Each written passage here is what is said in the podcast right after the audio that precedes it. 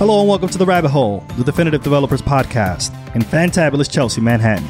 I'm your host, Michael Nunez, our producer today. William Jeffries. And today we'll be talking about front end build systems. Before we begin, we have a special guest today. We have Jonathan Belcher. How's it going, JB? It's going great. Could you give us a little bit about yourself for the, our listeners? Yeah, I've been a developer since 2006, 2007, and primarily a focus on the front end. Mm-hmm. I am currently a JavaScript Electro wizard at Automattic working on WooCommerce. Awesome. So that is, you said 12 years. That's a lot of JavaScripting. Most of it was JavaScripting. I mean, there was some PHP and some C sharp along the way. Well, we don't talk about those. No, we don't talk about no. That's not a thing. Uh, PHP. I haven't. I've never done PHP. People told me not to. I'd love to hear why I should, but I don't think I'm going to get any responses for that. But but I mean, we should also not shit on the PHP community because those people are very nice and they have their own thing going on. Well- and like you know, the one of the largest platform in the world um, is, uh, Is WordPress. WordPress. That shit's built on PHP, as is Facebook. And Ah, I work at the WordPress company. Okay. So I, I do use a lot of PHP. And, you know, PHP is better these days. You Okay, know, has it's gotten better. feature. Yeah. All right, so I have to give that a try. Going back to the front end build systems of back in the day, do you want to shed some history and some light on what that was like? I think I started developing in 2000. My first professional programming gig was in 2011, but it was Java, so I didn't have to deal with front end build systems. I had to deal with Ant Build. That's a whole other episode in itself. but I didn't do any JavaScript till 2013, 2014. So you have some uh, some thoughts on the history of front end build systems? when I when we got this topic, I I was wondering. I, I could not remember what build systems were like before before Node and before Grunt and those sorts of things. And I went and did a little research, and of course, there really weren't a whole lot of build systems. It was you took your your jQuery and you just inlined it via script tag. And then you took your custom JavaScript and you might have even just like included it in your HTML page, or you went to some sketchy website and you minified it via that sketchy website and then put it in a file, copied it and pasted into a file, and then just, you know, inlined it into your HTML. How how was that safe? I mean, How was that ever safe? yeah, I, I, mean, can't imagine that someone on the internet would do something bad. No. wow, William. Well, I'm sure it would also be extremely difficult to include a backdoor that people wouldn't notice when they copy and play, paste blindly a huge chunk of code. oh, that's sarcasm. Yeah, I- yeah, that was sarcasm, ladies and gentlemen. Do not paste their code onto the internet nowadays.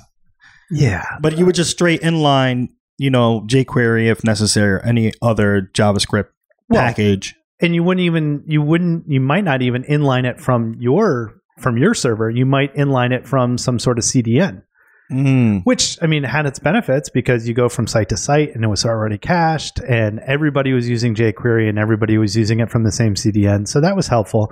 But i mean what about that cdn i mean i guess you trust the cdn but yeah so i mean it was basically the wild wild west. There wasn't really a whole lot of build systems. It was fairly simplistic and websites were simpler in those days so you didn't need a lot of the things that we have today I always look back at the uh, Space Jam website just to go Yeah. back into history and how websites were built. It was so much less. It was much less like complication. It was just here you click here, get your pictures, and go watch the movie. That was it. yeah Yeah, if you if you haven't seen the Space Jam website, it is definitely still worth visiting. Yes. fantastic now the space jam 2 is coming out Oh yeah. What? Yeah. Supposedly they got LeBron James. lebron Game james LeBron James. Yeah, exactly.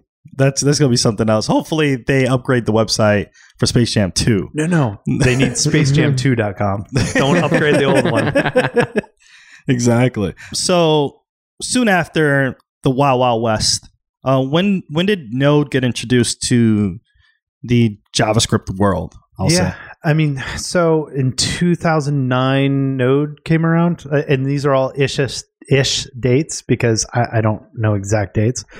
But node really wasn't like a thing in the front end world. I mean it was used for server side things at first but then people started realizing that we could use it for build systems. And i guess you know, Grunt came along in 2012 ish, and and that was really it was a system for doing front end builds. Right. And so you provided a, a configuration via JavaScript object, and it did a bunch of things, and then output some build target, uh, you know, a build file.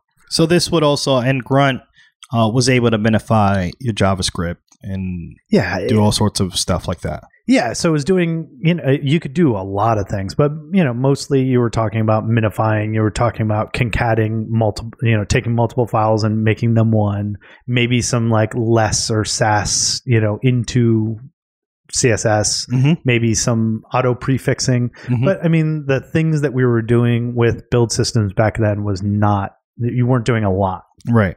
And then there were a couple of things soon after Grunt. I think Bower was one of the bigger ones that I started listening to when I became a front end JavaScript developer. I think Bower was like pretty big. We talked about how you would just inline jQuery. Right. that's not a really fantastic like way to do it because you would have to go out download the you know the zip file unzip it take that minified file and then put it into i guess your your code revision system. Maybe it was svn back then.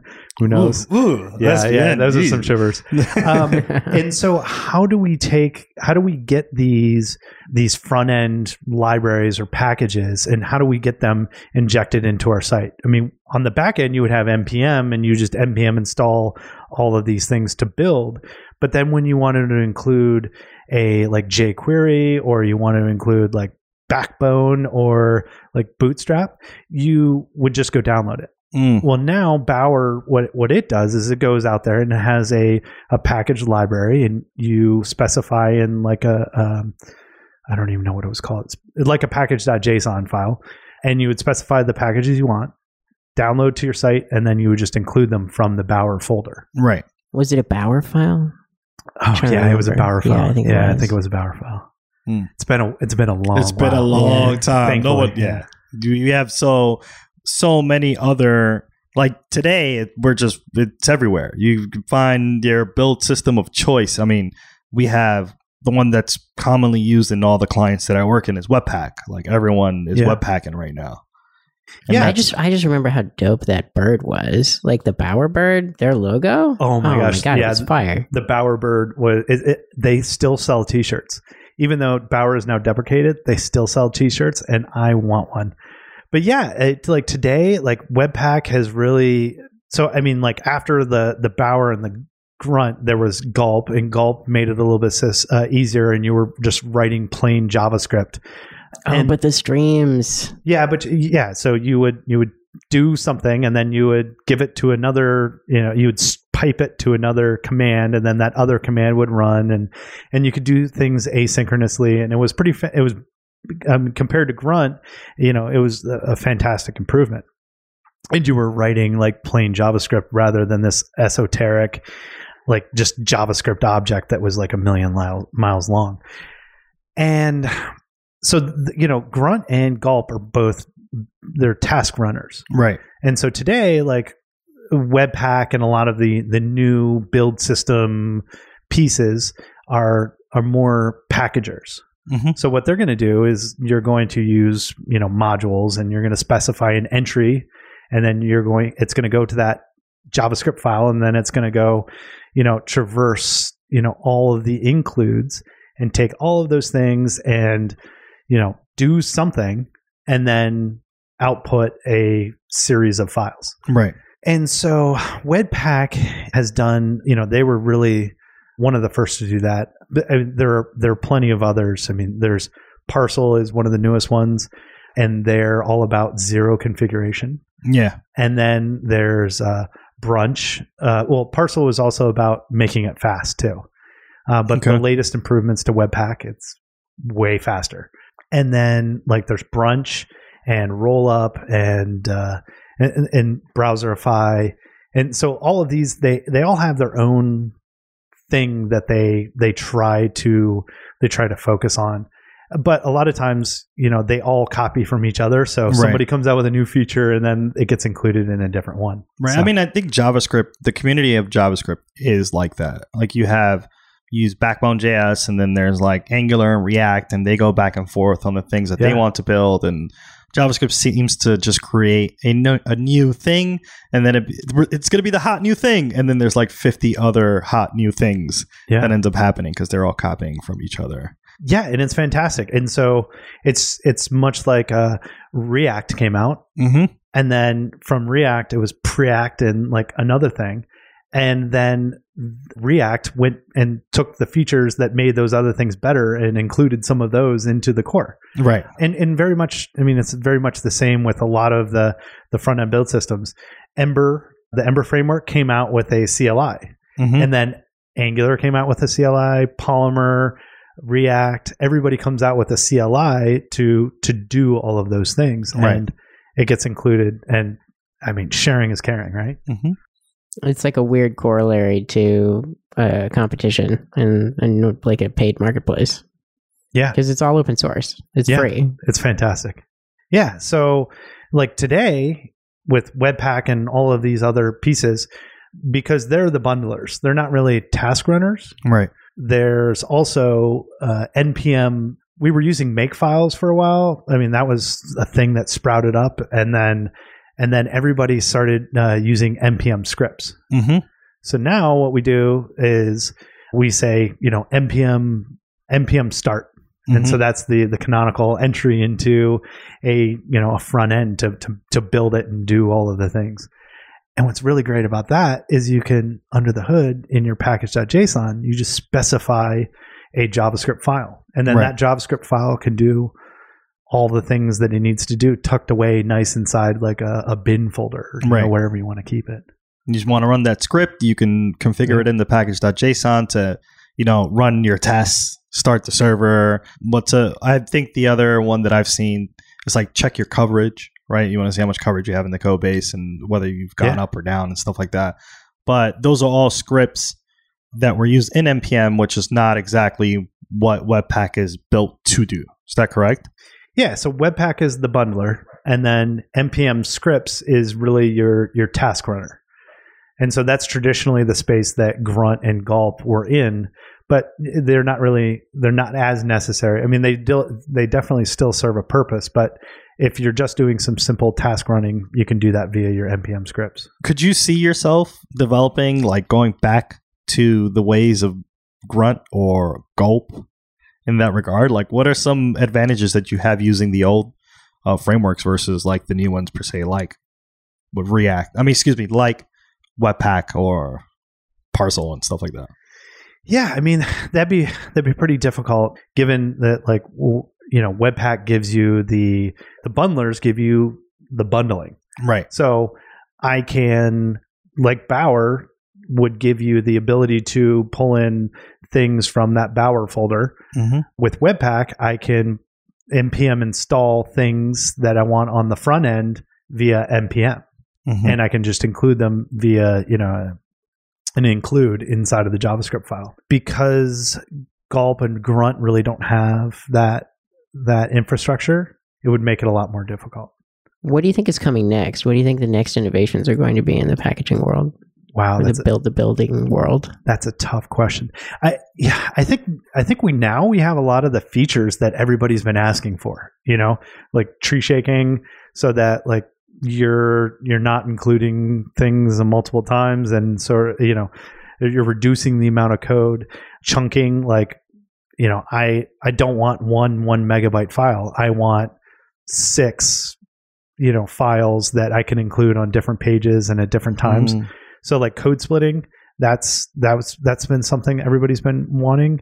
Like, and I think the the, next like year is really going to be focused on speed Mm. because a lot of these and, and Webpack and Webpack and some of the other ones are already making those speed improvements.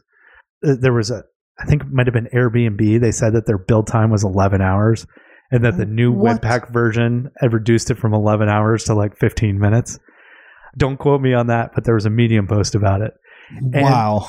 But uh, I mean, I've never seen you know a, a build time that long. But when you fire up Webpack and it takes a minute, two minutes to to build the project, then you- you're sitting around doing nothing during that Yeah. time, and you're just like waiting, waiting, waiting, waiting, and then you're on to something else. Mm-hmm. Um, and so I think that a lot of the focus is going to be on speed. But I, I don't know. Uh, it's tough to see the future. And I currently like have all the features I pretty much need for Mhm. you know the projects that I work on. I don't know. I mean, I know one of the headaches that I see working with these build tools is is the fact that like Webpack does have all these different configurations that you have to look out for. I'm really interested in like in diving into Parcel because of the quote unquote. Uh, people can't see me, but I'm doing the air quotes of the zero configuration and see how that works and Yeah. see if they expand the zero configuration framework so that people are not afraid to use Webpack. Let's say, So zero configuration is fantastic. right? But as a project becomes more complex, it's going to require some sort of configuration. Yeah, and you're going to probably not fit.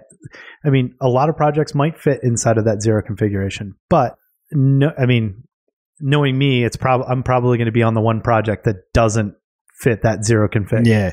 So, I mean, if you're working on something simpler, like a node module or something like that, yeah, Rollup or like parcel is going to work really well because you can do it with that small config.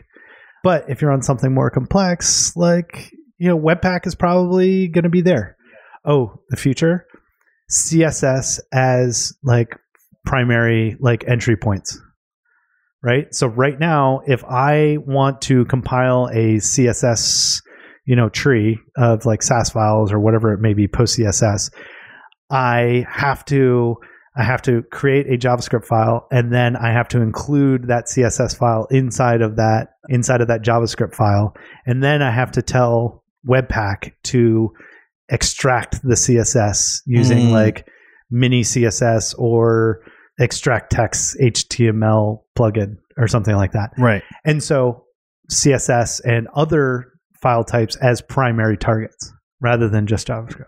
Nice. the future, future is coming. We're going to come back in a year from now and see. it's, it's coming. It was promised in the Webpack 4, you know, Medium post that it's coming soon-ish. Mm. So I trust them. And we trust everything that's on the internet because the internet will not lie to us, it will not deceive us, and it will not hack us. Like Yeah. Who is making Webpack? Is that just regular open source contributors? It is a regular open source contribution.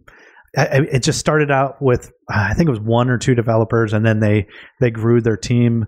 You might have heard uh, like the the person who's been doing a lot of the spokesmanship is Patrick Larkin. He just he went to work for Microsoft as a developer advocate. So I mean, it's part of his job to make Webpack better. And thank you, Microsoft, for making that part of his job requirement because he's he's great. yeah. It is cool to see some of these bigger companies sponsoring open source like that. Facebook did it with React. Mhm. Google did it with Angular. Mhm. It's nice to see Microsoft doing that as well. Yeah, well, it is. It does feel a little weird. That Feels Microsoft is doing it, right? Yeah. Well, I mean, I mean, we could we could do a whole podcast on this, but I mean, Microsoft started focusing on open source, and and and they said this is an important thing for us, Mm. and you know, it was like uh, the Scotts, you know, Right. at, at Microsoft, like uh, Hanselman and, and and the rest of the crew over there. They said this is important to us, and open source matters, and uh, I think they've done a great job. Hopefully, their stewardship of GitHub will will be a good thing. Yeah, that's a really critical piece of open source infrastructure that we need. Yeah, no doubt about that. With the advancement of, uh, like, I think I asked uh, JB earlier if there was a reason or if he would ever use Grunt or any, any of the old front end web built systems, and I would not be able to do that. I, there's just so much that I depend on, including like whether it's like linting my files and all these different scripts that run that I need to have access to, you know, run my spec and stuff like that. I can't imagine not having it in a place where it's just configured and works for me and for the project that I'm currently in. Whether it's Yeah. a zero configuration small project or something massive and we use Webpack. So I mean, like today, we're doing a lot of things that we we didn't really do in the past. You know, we're we're transpiling from we're using MP, npm six to five or Babel as it's now known. Oh yeah, the, what is it? E EMCA or whatever. The, Uh, yeah. ECMAScript. Uh, yeah, ECMA. Yeah, so ECMAScript, you know, they they came out with six or Right. you know, and so somebody created a library called ES six to five, Right. and so it would transpile your ES six down to five, Right. so they could be run in the browsers. And then Some And then- marketing genius came along. and said, "Well, we now have you know, uh, you know, uh, ES 2016, 2017, 2018." Right. So now, like the name didn't really work so well, and so then it was renamed Babel, Right. and so now everybody's using Babel if you're writing modern JavaScript, and so we're transpiling from you know ES Next, ES Star, whatever your settings are, down Yeah. to whatever browsers you support. And so we're linting and we're testing and we're we're doing all a lot of things that we just didn't do in the past. Right. So it's it's a combination of we need Webpack to to you know compile all of this crazy JavaScript into into like a build target. We need to we need to lint that code. You don't necessarily have to have Webpack do that, but you, you know we're using ESLint or JS Hint or you know Mhm. there's a bunch of them, but we're using Prettier to take our code and when we hit that save button or when we commit, automatically reformat all of our code. What? Yeah, I don't want to think about that. That Just is- the, the amazing. Like when when that first happened, when I first saw that in action, I was like, the future is here. We Yeah, no exactly. longer well, we no longer have to fight over like, do I use tabs versus spaces? Well, you know, Prettier just tells you what it's what it's doing and it's done. It's spaces. It is Uh, spaces though. Uh, well, I mean, the the WordPress style guide, JavaScript style guide specifies tabs, and you know, I mean, it's it, it's actually uh, it's a very comfortable like style guide. Yeah. There's lots of spaces, and once you try and go back to no spaces, and you look at a code base that's like you know the traditional JavaScript style, oh, Right. oh man, it's really tough. Yeah. You feel like you're in a compact car or something Oh yeah. today we're doing a lot of things that we didn't do before and by using a combination of all these tools like the build systems are so much more powerful than they were in the past Right. so, what do you like about all these? What do you like most about all these modern build systems?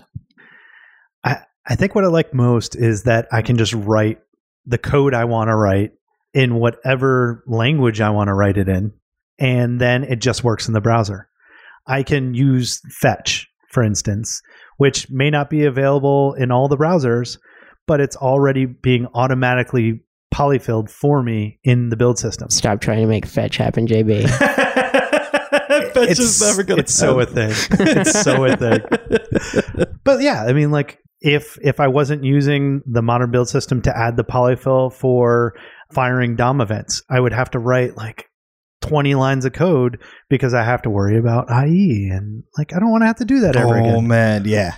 And so, like the modern build systems, I can write what I want to write, and it's just going to work in the browser as long as I've set up the build properly. There you go. Amen. There you have it. JB, how can people contact you? I'm BelcherJ on Twitter. Mhm. I'm BelcherJ on GitHub. Okay. Anything you want to plug? Yeah, Liberty JS is coming up in November in Philadelphia. It's a JavaScript conference, and it's going to be awesome. I can vouch for this. I've been to Liberty JS in the past. It is awesome. Has wonderful organizers and great speakers. Definitely check that out. Follow us now on Twitter at Radio Free Rabbit so we can keep the conversation going. Like what you hear? Give us a five star review and help developers just like you find their way into the rabbit hole. And never miss an episode. Subscribe now, however, you listen to your favorite podcast. On behalf of our producer extraordinaire, William Jeffries, and my amazing co host, Dave Anderson, and me, your host, Michael Nunez, thanks for listening to The Rabbit Hole.